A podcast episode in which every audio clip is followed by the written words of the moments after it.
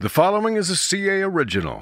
The mighty sound of the South. Tailgating on Tiger Lane. Tom 3 at the Liberty Bowl. Each one a Memphis football tradition. This is the Tiger Football Podcast. What's happening, Tiger football fans? We are back for a jam packed edition of the Tiger Football Podcast. Uh, so much to talk about. Uh, we've got a new coach. We've got sign early signing day. We've got the Cotton Bowl. Um, so we're going to get into all of that here. I'm Mark Giannotto, the Commercial Appeal Sports columnist. I'm joined by Evan Barnes, our Tiger football beat writer. Jason Munns, our podcast producer and Tiger basketball beat writer, is also here. Uh, the Ryan Silverfield era has begun. Uh, Ryan Silverfield has been hired to replace Mike Norvell as the Memphis football coach. So he will not only coach the Cotton Bowl here uh, on December 28th, he will lead the program into the future. Um, and there's a lot of uh, things to break down, I guess, if you will, in terms of the hire uh, and what it means going forward, what it means for the Cotton Bowl, what it means for early signing day. So I'll just I'll send it over to you, Evan. What what do you make of the hire? What do you what do you think? Well, if you had asked me, if we talked about this after the first presser he did. I thought he made a case, but I hope that they went out and they searched for everyone they needed to to make sure this job got filled by the right person. After that press conference Friday, I feel like it made sense in the short term. This is a great hire. The players loved him.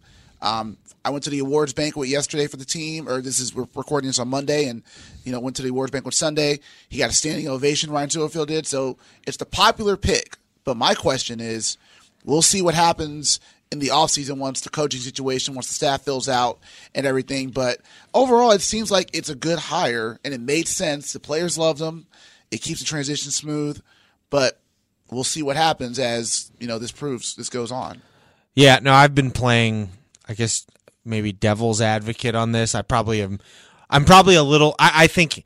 I think there's a good chance Ryan Silverfield is successful because of the foundation that's been laid for him because he knows how Mike Norvell ran the program. He's recruited for this school before. Um, obviously, he's he's recruited a lot of the big players on this team. He's set up to succeed. So in that regard, it is a good hire. I probably I'm probably a little more lukewarm than others, just because I think if you look at his credentials, like take out your take off your blue tinted glasses for a second. And and I think the blue tinted glasses though are part of this. Like it's not to say that like the fact that he's been here, the fact that he's been, he's been an integral part of Mike Norvell's step. I think that is not something to just completely disregard in the grand scheme of things. But if we're being honest with ourselves, if you look at his resume, he's not a candidate who would probably be considered for many head coaching jobs right now. The the last four years at Memphis were his last his only four years as a position coach at the D one or NFL levels. Uh, before before that, he had been assistant to the assistant or a consultant or an analyst. Um, so in that regard, Memphis is taking a chance here by by hiring him. At the same time, and I do think they I do think they look nationally. We know Barry Odom was a candidate. There were some other names out there. I think I think we've heard, you know, they may have talked to Joe Brady from LSU. Um, and I, I, I believe them when they say they look nationally and that Ryan quote unquote won the job. And so that's good news um, because it was really. I, I found his press. I found his press conference on Friday accepting the job. I thought that was better than his. Like everyone made a big deal about his press conference the previous Sunday when he got the interim tag. I loved the raw emotion of his press conference on Friday. Like you want that guy to succeed. That's that's that's I think the best part of the hire is like he's just he's got a great story and you hope he succeeds because just because he hasn't had the glitzy title doesn't mean he hasn't worked his tail off to get to this position and you could see how much it meant to him to get this job and so you hope he succeeds um, but i do wonder um, I, I, I wrote this in a column the hire was made because this is continuity. This can continue what Norvell did um, as coach, and I guess. But I think we're. I think to just think Ryan Silverfield is going to continue what Mike Norvell did is kind of disregarding like that Mike Norvell was a special guy. And for Ryan to to have the success Mike Norvell had, Ryan is going to have to um there's gonna he's gonna have to be he can't just be Mike Norvell. He's got to be. I want to know what Ryan Silverfield is. Like I asked him a question at the press conference. What does a Ryan Silverfield program look like? And his answer was just kind of some generic stuff. And like you know whatever in a press conference, you, you know he's not to get in this into the specifics. But what do the specifics look like? Who are his coordinators going to be? You know, because he's going to have to hire an offensive coordinator and he's going to have to hire a defensive coordinator. And from in, from what it seems like in the bowl game where he said yesterday that Kevin Johns is going to call the plays in the bowl game his offensive coordinator whether it's Kevin Johns or someone else is going to play a bigger role than the offensive coordinator did under Mike Norvell. And so there's just there's a, there when you hire someone like Ryan Silverfield yes you're getting the continuity but you're also there's also to me there's some very real questions um, about how he's going to succeed. You know, what is he exactly going to do? Now, that being said, those very same questions would have been there if you hired the more experienced traditional guy in Barry Odom, and they'd be there if you hired the hotshot coordinator or uh, hotshot assistant like Joe Brady.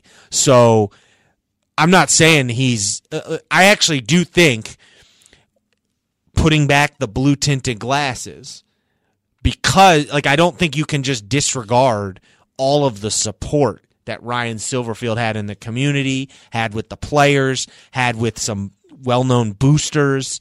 You can't just disregard that. And when I think when you looked at it, whether it was Barry Odom or Joe Brady or some of these other, you know, Will Healy or some someone like that, those guys weren't you, those guys, one of those guys was going to have to wow the Memphis administrators, whether Laird Veatch, the board, you know, the guys on the search committee from the board, and, and I don't think they did. And to to beat Ryan, I'm saying. Yeah, the question in my mind is, so we know Ryan. Silverfield, so I actually, so what I what I just want to finish. I think I think for right now in this moment, even though Ryan Silverfield's credentials, when you look at him on the surface, don't just scream this guy should be the head coach. I actually think he was probably the least risky hire for them, the safest hire for them to make in this moment with where the program is. But the question so let's just ask the question now, is it I mean, is now the right time to be safe? Is now the right time to play it safe like that? Well, the question I have for Memphis fans is, you know, like at the press conference on Friday, they kept talking this is this is the guy. Like I think I think David Rudd said this is the guy who can you know continue our progress, take us. You know, there were like lots of cliches about you know taking us to the next level. You know, continue this direction like how much further up can this program go? I mean, they're like they're they just went twelve and one and are going to the Cotton Bowl. Like yeah. I I actually think it's unfair to Ryan Silverfield to expect him to just maintain this level. Um, because or anybody, not not yeah, just yeah, like, let's but anybody. Like, let's be honest. Like, like, what standard are we going to hold it? Like, if he goes eight and four next year, is he a failure? Is that is that like to me like that's not necessarily like no, he's not a failure. Yeah, yeah like that's that's first year. That's, that's fine. Failure, that's what Mike you, did his first year. To be that's honest, not a yeah. failure. But when you are introduced and the expectations are divulged that 12 and 1 with a conference championship is kind of the expectation like now. like like to me Memphis foot like if like let's say he goes let's say he's like to me like the ideal situation here is he's his his floor if you will is like 7 and 5 8 and 4 and every 2 3 years you're competing for a conference title. I think that's realistic. Um I think what we've had here the past you know under Mike like I, I just think going to the conference championship game three straight years is it's just uh, that's tough. this has been a remar- This has hard. been a remarkable yeah. run, and that's why again I say to just think he's going to continue what Mike Norvell did. I just don't know if that's realistic. Yeah, Um, it- it- not, but again, the the program is at a place where it's just much better. It's a much different and better job than it was in 2012 when Justin Fuente got hired and 2016 when Mike Norvell got hired because of where Justin Fuente and Mike Norvell ended up. And so it'll it's going to be fascinating what standard Ryan Silverfield is held to as head coach. Um, and then what how does his program look different than Mike's because like I said, I just don't think like Mike Norvell was a special dude and had a huge role in why this program was so successful. And yes, you want to take some of you want to be able to I guess copy that, but I just don't think you can copy it without Mike Norvell involved. You have to come up with your own variation, your own, you know, your own spin on it, if you will. And that's what I'm curious. And it sounds like during the interview that Ryan Silverfield convinced Laird Veatch and convinced the other people on the search committee that that indeed he will be able to do that. We don't know a lot of the specifics yet, other that you know he's he's kind of hitting the the keynotes of I know Memphis, I know this program, and I'm the best choice to keep it rolling. And maybe, and like I said, maybe he is. I think there's just he had he had ju- he has just as good a chance of succeeding as any of the other candidates That's did. true. Yeah, and that, and with then again, that's why the support he had came into it. Like I don't believe Laird Veatch for a second. Like I believe him that he didn't check social media. I don't believe him for a second that he wasn't aware of the support that Ryan Silverfield was receiving and that that didn't play a role in this hire. I don't believe that for a second. But I think I, I think to disregard it would have been foolish, to be quite honest. And I don't think they did.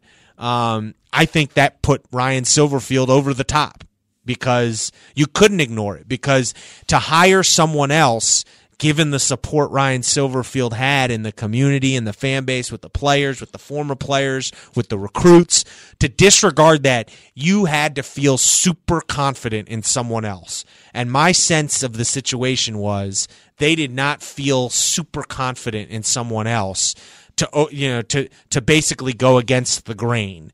Um, and and in the you know, because basically that means there's that means Laird Veatch and whoever else made this decision, whether it's David Rudd or the board of trustees, the, all the people involved, they'd be sticking their neck out by hiring someone else other than Ryan Silverfield. Whereas with Ryan Silverfield hired now, I wrote this in my column. Some people took offense to this, but like they have cover now.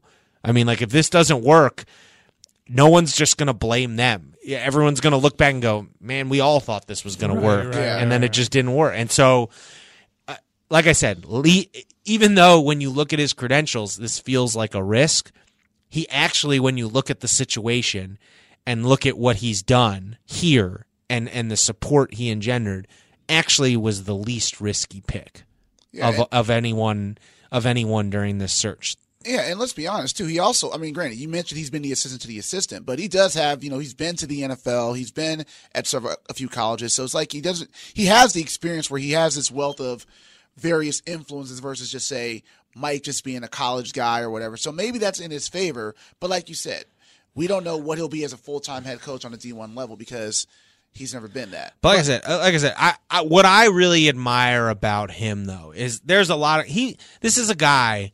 He suffered, an, from what I understand, he suffered a neck injury in high school and became started his coaching career at 18 because he couldn't play anymore. He was at the Bolles School in Jacksonville, and then he goes to this small school in Virginia, small college, Hampton Sydney, Hampden-Sydney, um, D3 school. And while he's getting his degree, he was a full time assistant coach for Hampden-Sydney. And then, you know, and then he bound, he goes to Jacksonville University. He go he becomes a head coach of a high school team in Jacksonville at age 23. He he's a he goes to he's a grad assistant at UCF. He's a then he's like a analyst uh, with Toledo at one point. He was the assistant to the assistant with the Vikings and the Lions in the in the NFL. His dues have been paid. Like, Yeah. and then like, Yeah. there's a lot of guys. Like, think about compare him to some of these others. Compare him to like Joe Brady, who at 29 just won the Broyles, or Kenny Dillingham, who at 27 became the OC at Memphis. Like this guy, there's a lot of guys who are, who who would if they were in Ryan Silverfield's position, might have given up because Right. he wasn't, you know, he was doing these just grunt jobs for a long time, longer than some people do them for. Yep. Um, and finally he gets to Memphis, and uh, like, like I think that's part of why he loves Memphis so much. Is it's also the place where professionally he blossomed, and like you know he talks about how he loves the people and whatever, but like as so, I, I can relate to it because it's it's the same feeling I get. Like I came here and you know it's just like I was covering high schools at the Washington Post. I wasn't happy with my career, and then I came here and my career blossomed, and yet yes, the people are fantastic here, and it's part of why it feels so good when your career blossoms here because the people of Memphis um, are just so nice and so aware uh, and and just so they take you in, if you will. And I just think that's what's so heartwarming about Ryan's story is is that he didn't give up. He he he blossomed in Memphis and fell in love with Memphis, and Memphis fell in love with him back. And it's I- I think a significant reason why he got the job, like the the love affair, and that that's why you just you you want this guy to succeed, and I hope he succeeds because it's just a fantastic story about someone who wouldn't give up, who was just himself. I wrote this in a column. Like Ryan, he he didn't he he was never anyone else but Ryan Silverfield, and it's it's really encouraging that ultimately that was enough for him to get a job like this to be as the head coach at Memphis. Had a very good time. Right. Yes. Um, so it'll be interesting to see. Like, I- I'm curious, Evan, how much of this current staff, Mike Norvell's staff, do you think Ryan Silverfield will retain? Great question, and I honestly feel like to me, if I had to guess, I would say Like beyond, like he's going to retain them through the Cotton Bowl. Yeah, I'm talking yeah, beyond no, the no, yeah, Cotton I'm Bowl for the next season. Like in the home opener, in the opener next year. Right. Who is going to be? Which of these guys do you think is on his staff? So my gut says that um, probably he retains Anthony Jones just because he's done great work at the running backs. He's also local, so he can Yeah, keep the recruiter. recruiting ties here. Um, I agree. Tony Tokar is a tight ends coach. He's been here for a while. Maybe he sticks around. It Right. depends if Mike wants him. I think Tokar's is is is tied with Mike, That's true, but I mean, he's been but it depends if Mike. I don't know if Mike wants him as a position coach like he is at Memphis right But now. again, Tony's also been here as a GA, I think, since 17, I believe, or 18 maybe, but he's been here for a while, so that might work. Um, Johns is tricky because I know Johns has kind of been like the OC helper to. my here's what I'm going to say. My gut says Ryan Silverfield hires. I, I think I think the Cotton Bowl is something is a little bit of a tryout for Kevin Johns. I, I really do. I think that's what it is. Ultimate and and he's an option. I think, and from what I, people I've talked to, I think Ryan Silverfield is going to aim. He's going to try to go in a different direction in terms of who he hires as his OC, and I think I think people should look out for Chip Long. I think I think ideally that's that's the situation Ryan Silverfield wants. So you think Notre, so? Chip Long goes from Notre Dame after that peaceful breakup, allegedly, is going to be uh, Ryan's OC. You think? I don't know. No, I think that's like who you shoot for if you're Ryan Silverfield. I don't. I mean, maybe maybe Chip Long will have better options. Maybe he can go to another Power Five school and be the OC and play caller. I find it hard to. I, I, I if I had to guess, I think Chip Long is the OC here next year. But I I agree, I agree with you. I think he wants a better job. But I think it's it's it's like basically that's who Ryan Silverfield should shoot for, and you know let's see what Chip Long ends up with. Um, and then you've got Kevin Johns as a fallback fallback option if you if you want him. And with Johns again, like I said, he's been a guy to the guy. He was the OC with Klings, uh, Cliff Kingsbury.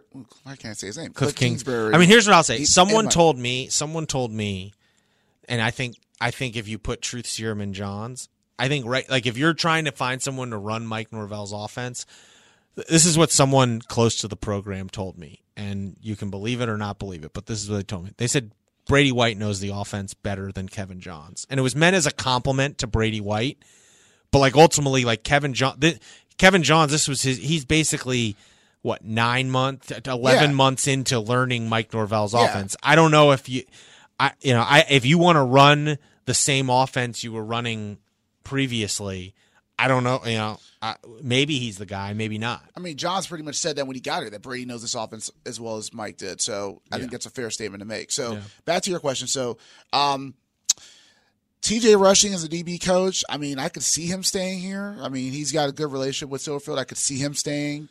Um, Simon is John Simon, the wide receivers coach, is a tricky one because I, I I do believe he want he would he would like to stay here, but but I know this.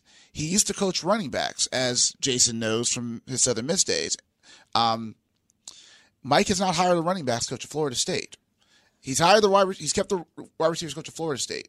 Maybe he reaches out to John Simon and says, "Hey, I think John Simon joined the staff to tag along with Mike Norvell.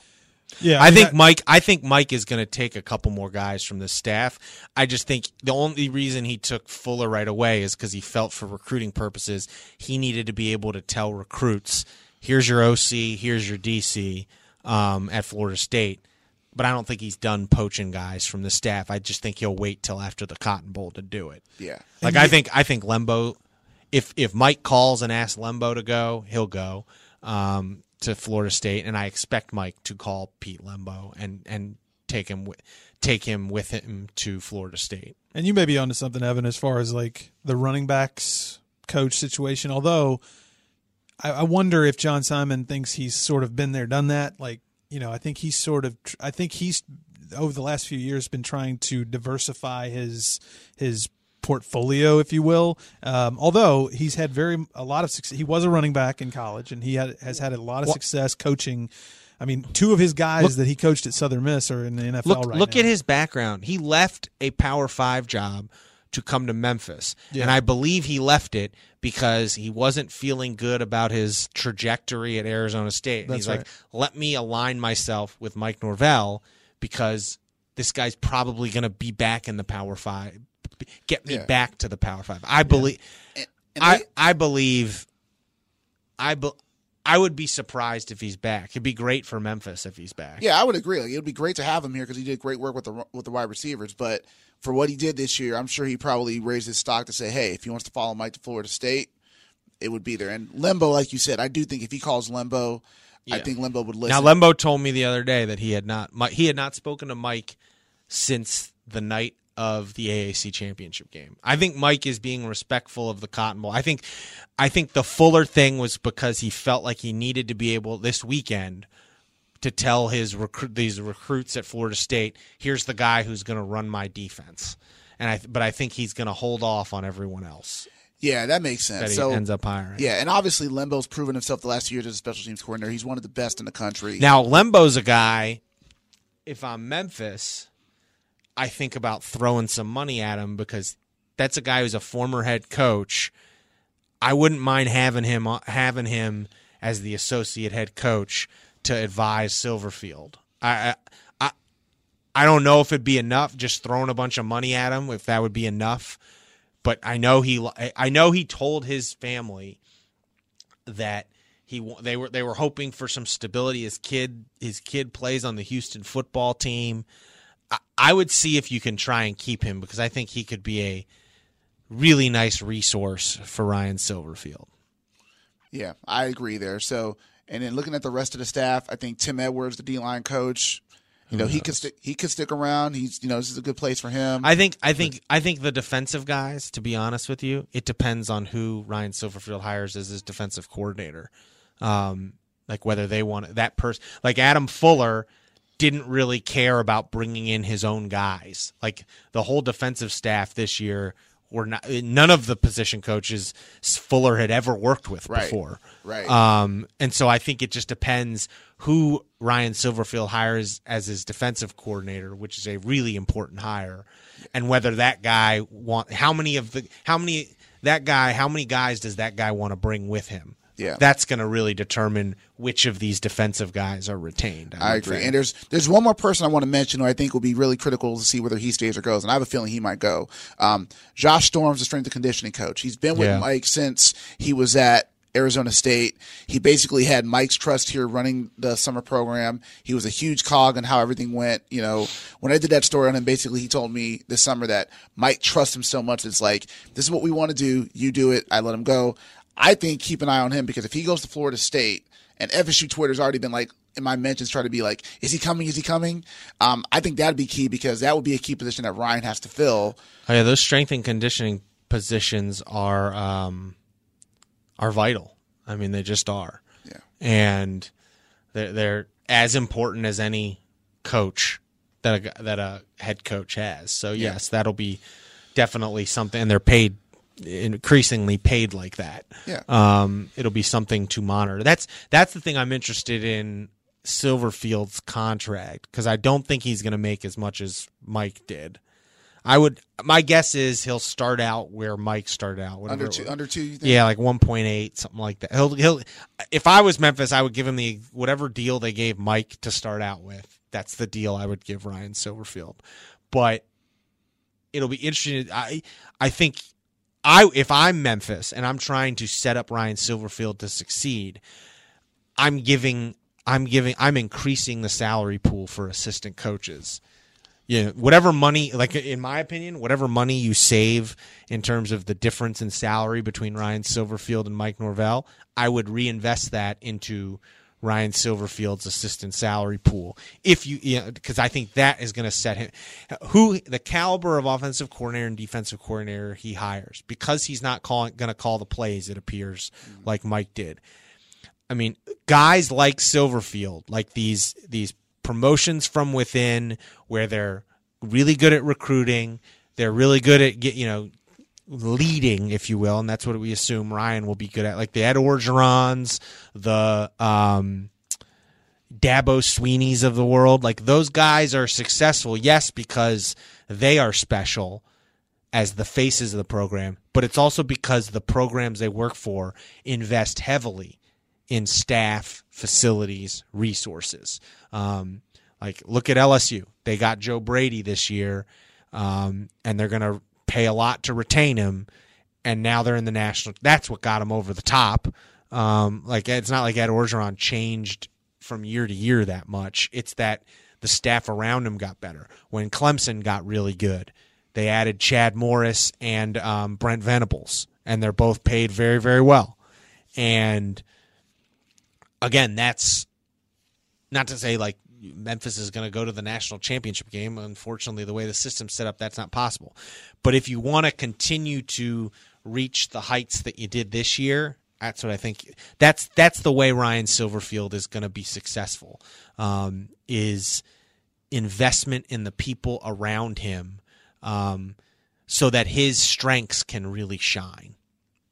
So it'll be fascinating. And then, oh, by the way, there's a really big football game. Um, I it's so funny with these bowl games. It almost feel it doesn't.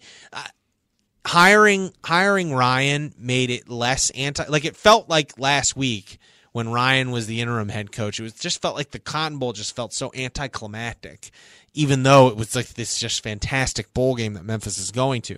But now it feels it, it, you added some momentum to it by hiring Ryan, and this is his first chance as the head, uh, you know, to kind of show Memphis fans this is what a Ryan Silverfield team is going to look like. And that's not to say I don't think he should be judged on this game. Like if they lose, I don't think it may, means oh no, why did they hire Ryan? Right. And if he wins, it doesn't mean oh my, he's going to be super successful. I think you know bowl games are just kind of strange one-off entities, if you will. Um, I mean, And should, I mean, yeah, it's hard to. It's hard now I to- will say, like, let, if they don't look good and they and Penn State just blows them out, again, I don't think it means Ryan Silverfield is a bad head coach. I do think it takes a lot of the momentum and takes a little bit of the wind out of your sails, if you will, going into the off season. Um, but what do you? So Evan, I, I'm curious. You you've looked a little bit at Penn State. Um, what do you make of this matchup in the Cotton Bowl? Like, do you do you think Memphis can win this game? There's Like, I'm not saying your this is your prediction. Yeah, yeah, yeah, Like, yeah. can you envision a scenario where Memphis wins this game? I mean, my gut is telling me the way they played against Cincinnati and how physical they were up front, there is a chance that they get, they've handled teams like that and they know how to basically find a way. Like as I wrote in my film study, if they use Antonio Gibson more in the run game, he's physical enough where he can absorb those hits and get more yards and say Kenny Gainwell. Um, I'm just concerned. I mean, we talked about it. Big Ten boys up front are big. Um, this Penn State defense looks really good. The, the AP All American team just came out today. Uh, Micah Parsons, their sophomore linebacker, was a first team selection.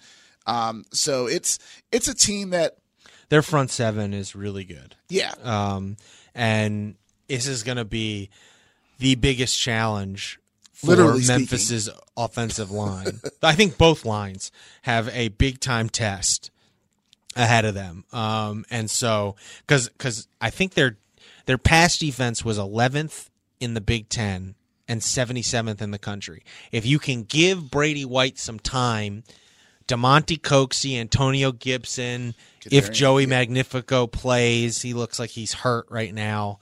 Um, he was walking around on crutches, but yeah, Kedarian Jones. Like I think they can make some plays in the passing game if Brady White has time to make them.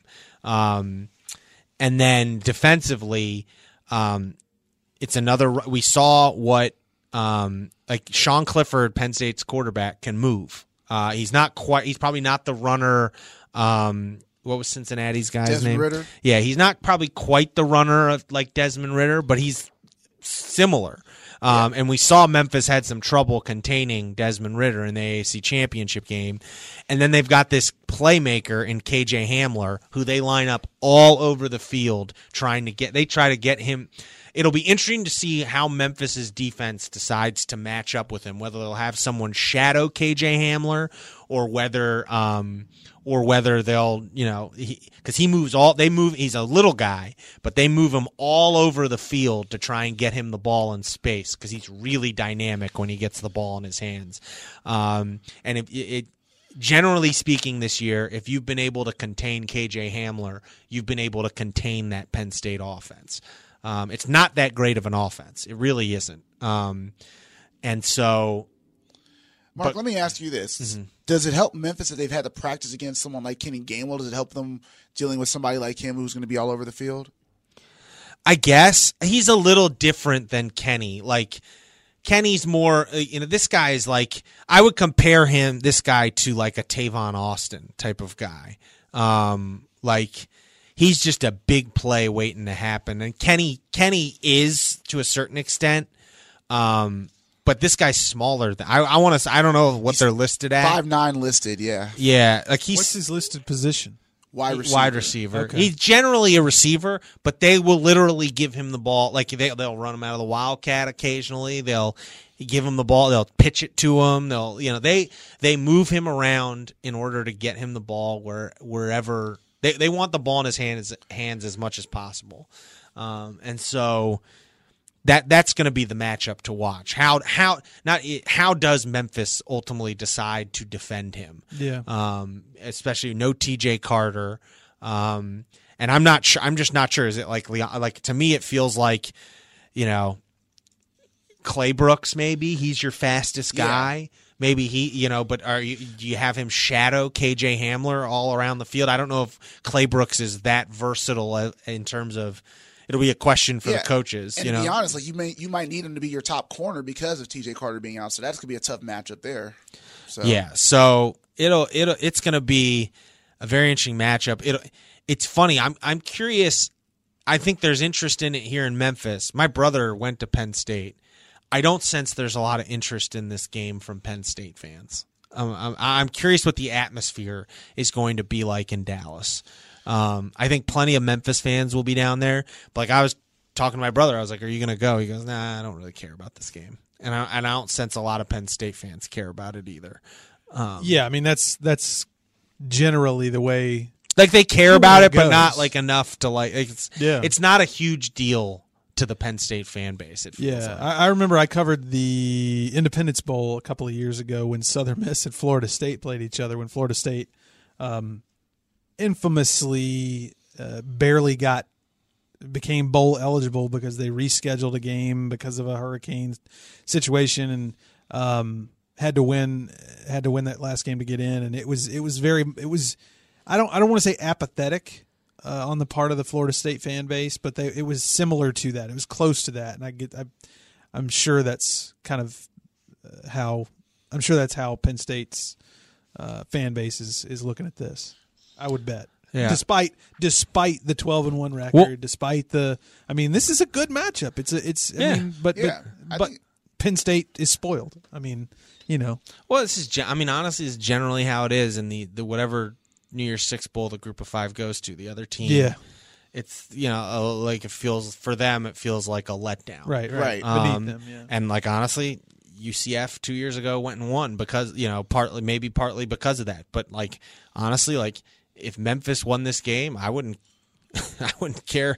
I wouldn't give two S's whether Penn State cared about it or not. I, I'd be No. like, yeah, we beat you, Hey. and that's all that matters. As I said uh, last week, I hate Penn State, so I would love nothing more than for Memphis to win this game. Um, and it would be a monument, like it would be a monumental win for the program. I mean, like there's the Tennessee win over Peyton Manning. There's the Alabama win in Bear Bryant's last game. I think beating Penn State in the Cotton Bowl. I don't know if it'd be better or better. It would certainly be on par with either of those How two about, wins. How about this? If they win, we actually have three candidates for like best game in Memphis history, or bet one of the best ones in Memphis history. We have the SMU win, given everything, the AAC championship, and if they win this, that's three candidates in one season. Well, and there's just no doubt it would just give Ryan Silverfield a ton of momentum going into his first season as the head coach. If he went out and beat Penn State, that'd be huge for him. Um, before we go, Evan, give people so early signing day is when starts Wednesday, or it is Wednesday. It's the early signing period, Signing but period, yeah. most people will sign Wednesday, and it was obviously part of you know it was part of the reasoning to hire Ryan Silverfield is he can keep this class together this 2020 recruiting class so give people a from what i understand it's fifth in the aac but it's actually currently ranked higher than last year's class Yeah, so last year's class was ranked 67th nationally. This year's class is 62nd, which would still be one of the highest. The average recruit rating is actually the highest Memphis will have in the 247 era. So this class is looking like a small group. Um, there's going to be about 13 people who are committed right now. I know if you go to 247, it says 14. They haven't taken away um, one of the players who is transferred out after enrolling early. So there are 13 commits in this class. Um, a couple names that are interesting to me um, Taylor, wide receiver, who went to uh, Lincoln Community College in Mississippi, but better known here, he went to Ridgeway. He was a great standout. He was committed to Oklahoma, um, went JUCO. I've heard people tell me that this guy could be one of the best receivers the minute he steps on the field in the AAC. Now, the only thing is, in some of his photos from his official visit, he looks like he has a bit of a knee brace. He's been on crutches, so we'll see how healthy he is and if he's available for the spring or the fall. But he's probably the number one guy in this class to keep an eye on. Um, another local guy in this class, Kalen Granberry, went to Jones County Junior College. Um, went to Raleigh Egypt, was a great standout there. Was a JUCO All American last year. Had another good year this year. He'll add some more depth in the running back room. Um, Devontae Nelson from MUS, great DB. Uh, obviously, everyone knows what great players MUS has, so he's somebody who could be in the mix. So overall, I expect you know it's going to be a small class, but it'll be a class that's really built on getting wide receivers, getting more depth at DB. Because um, Memphis has a lot of players coming back next year, so this class is really going to be more of just getting guys in who can add more depth.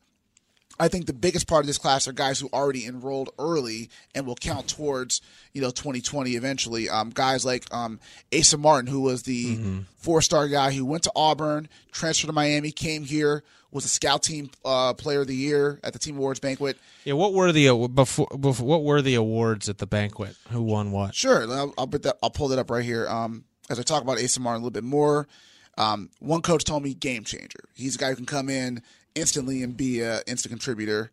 Um, as for the awards last or Sunday night, as we're recording this, we had the Player of the Year. The DeAngelo Williams Player of the Year was Brady White. okay Um, the offensive players of the year were Kenny Gainwell and got it right here. Damonte Coxie. okay Defensive player of the year was Austin Hall. Special teams player of the year was co-shared by Antonio Gibson and Riley Patterson. Um, most improved players of the year offense Antonio Gibson. Defense Sanchez Blake. the True Tiger Award, the players who embody what it means to be a Tiger the most, Patrick Taylor and Dustin Woodard. Okay. Scout Team Players of the Year, Asa Martin was Offense Player of the Year. Cade Mashburn, who was one of the top freshmen in this last year's class, he was co-player of the year with Kendall Johnson. Uh, Jalen Sims was Special Teams Scout Player of the Year, and I believe that is it. So, Okay. good year for Memphis. They presented game balls to Joey Magnifico for breaking the tight end receiving yards record. Uh, Gainwell for his 200 100 game. So, Do oh, we think? To me, I'm. I was looking through the roster. The only person I could think who might leave early for the NFL was Coxie. Do you think he's coming back, or do, what would you say? My gut is I don't think so, only because this this year's group of wide receivers are so deep and so good that if he were to come out, he'd have to really impress people at the combines and his pro day. Um, I just think it's a really deep, top heavy class where So you think Coxie is back I, next year? I would say right year? now Coxie is back. Um, Okay. Now, a question for you: Do you think Brady White is back? That's an interesting question because I've heard I've heard one he's not going to Florida State. I don't think that's going to happen. I, I think if he doesn't come back, it's not to go to another college. It's to begin the next chapter in his life in terms of. I think he wants to play professionally, and the question I think he's asking himself is, Mike Norvell's not here. If I come back, am I really going to have a better year than this year? This is me speculating, by the way, um, just based on what I've heard in terms of what he's he might not come like he might not come back, but I think it's because can he really have a better year than this year? I mean, maybe yes, but he's going to be you know, with a new coach for the first time in terms of a new coordinator, if you will, a new play caller, if you will. Um, and so I think that's the question he's got to ask himself because he's already got his college degree, he's already got a master's degree. Like this, you know, he like, but like I guess he's thinking of it in terms of can I elevate my stock or is it what it is? And I would say my gut tells me his stock is what it is at this point. Um, and and him coming back would be coming back to win a championship and try to go undefeated. But so that's that's that's what I think he's considering. So I'm gonna say. I'm gonna say I'm gonna say I would lean towards yes now that they hired Ryan Silverfield, um, because I do think that would be a significant setback for Ryan Silverfield if he doesn't have Brady White for this first year. Because I, as someone who watched a bunch of practices, you can probably uh, attest to this too. The the next starting quarterback does not appear to be on the roster right now, um, and so uh, if if Brady White could give Ryan Silverfield a cushion here, are there any quarterbacks in this class? There are actually, and that's actually Yeah. the second the second highest recruit in this group is Keilon Brown from Zachary High School in Louisiana. He's the number twenty three dual threat quarterback. He's five eleven. He's people told me he's very dynamic, so could be a chance. But again, it takes again if this was Norvell's office, obviously he wouldn't be the guy because it takes a year to really kind of learn this. But So that'll be an interesting storyline to follow, particularly after the Cotton Bowl. Yeah. So, um, really, t- just tons of stuff going on with this Memphis football program. So, new coach, got signing day on Wednesday, and then the Cotton Bowl on December 28th down in Dallas. Um, at Jerry World, Evan and I will be there, um, and uh, we will have tons of coverage leading into the game, during the game, during signing day, after the game, just anything you could ever want to read about Memphis football. It'll be at commercialappeal.com. Um, this will probably be our last podcast till the Cotton Bowl because uh, both Evan and I are going away for Christmas and. I'm sorry, I just don't want a podcast while I'm gone over Christmas. Um, but make sure you uh, stay tuned to commercialappeal.com, and we will certainly be back on here after the Cotton Bowl to wrap everything up and and look ahead to uh, an exciting off season for this program. So uh, till next time, I was Mark. I was joined by Evan and Jason. Thank you so much, and uh, have a happy holiday season. A new episode of the Tiger Football Podcast posts each Tuesday during the regular season. You can also subscribe to the show for free on Apple Podcasts and Google Play. I'm Sean King. The Tiger Football Podcast is a production of the Commercial Appeal.